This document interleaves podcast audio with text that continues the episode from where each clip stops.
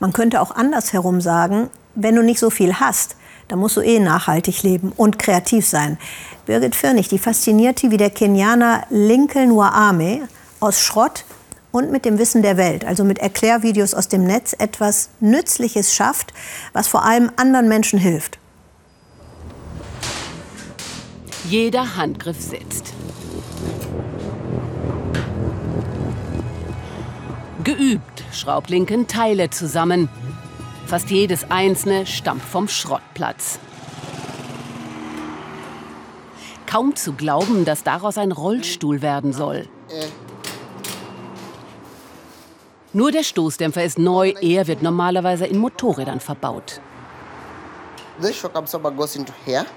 Der Stoßdämpfer kommt hier rein.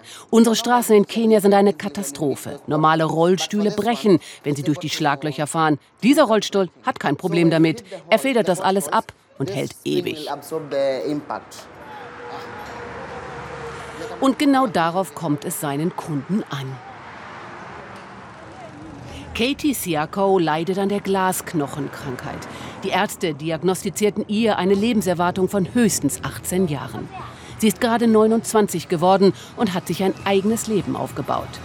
Jetzt möchte sie noch unabhängiger werden und nicht mehr auf überfüllte Großraumtaxen angewiesen sein. Gerade jetzt, in Zeiten von Corona, ist das gefährlich. Ihr erster Rollstuhl kam aus China, der zweite aus der Türkei. Ständig muss er in die Werkstatt. Die ursprüngliche Batterie, die in diesem Rollstuhl war, konnte man noch nicht einmal anheben. Als Lincoln dann seine einsetzte, waren alle überrascht, wie leicht sie war. Lincoln hat Gott geschickt, er ist wunderbar.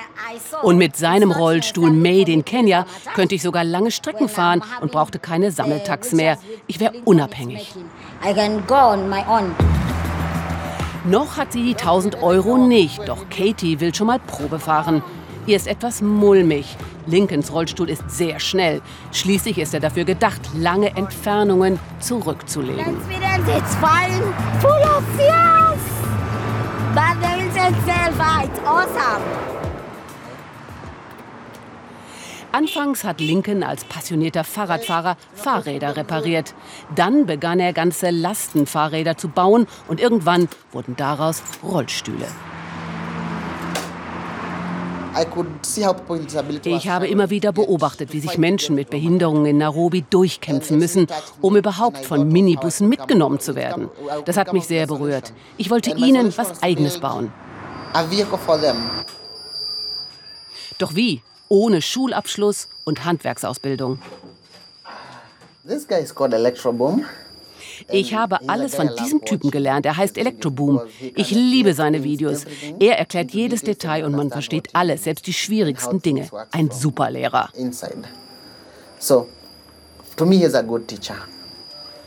Und so baute der 29-jährige Autodidakt in seiner winzigen Werkstatt auf vier Quadratmetern seinen Prototypen.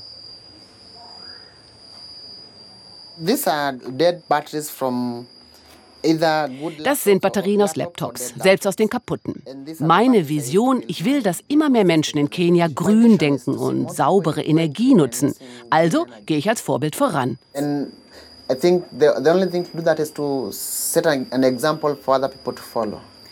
Unermüdlich baut er an seinen Rollstühlen und hofft, dass daraus eine ganze Industrie entsteht.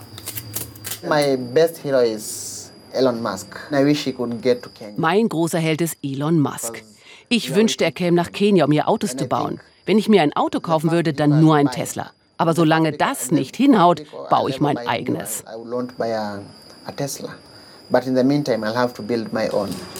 Lincoln will seinen Landsleuten klarmachen, dass grüne Ideen nicht nur was für die reiche Mittelklasse sind, sondern auch für die Menschen in den Slums und Dörfern.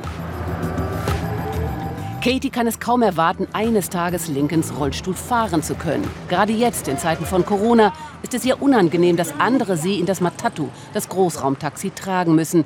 Sie hat Angst, sich anzustecken. Ich bin natürlich anfällig. Wenn jemand, der mir hilft oder mir nahe kommt, das Virus hat, könnte ich mich sofort anstecken. Im Augenblick steht meine Sicherheit an erster Stelle. Daher würde Katie lieber unabhängig sein. Doch bis sie das Geld für den neuen Rollstuhl zusammen hat, wird sie auf andere angewiesen sein. Und das ist in diesen Zeiten ziemlich riskant.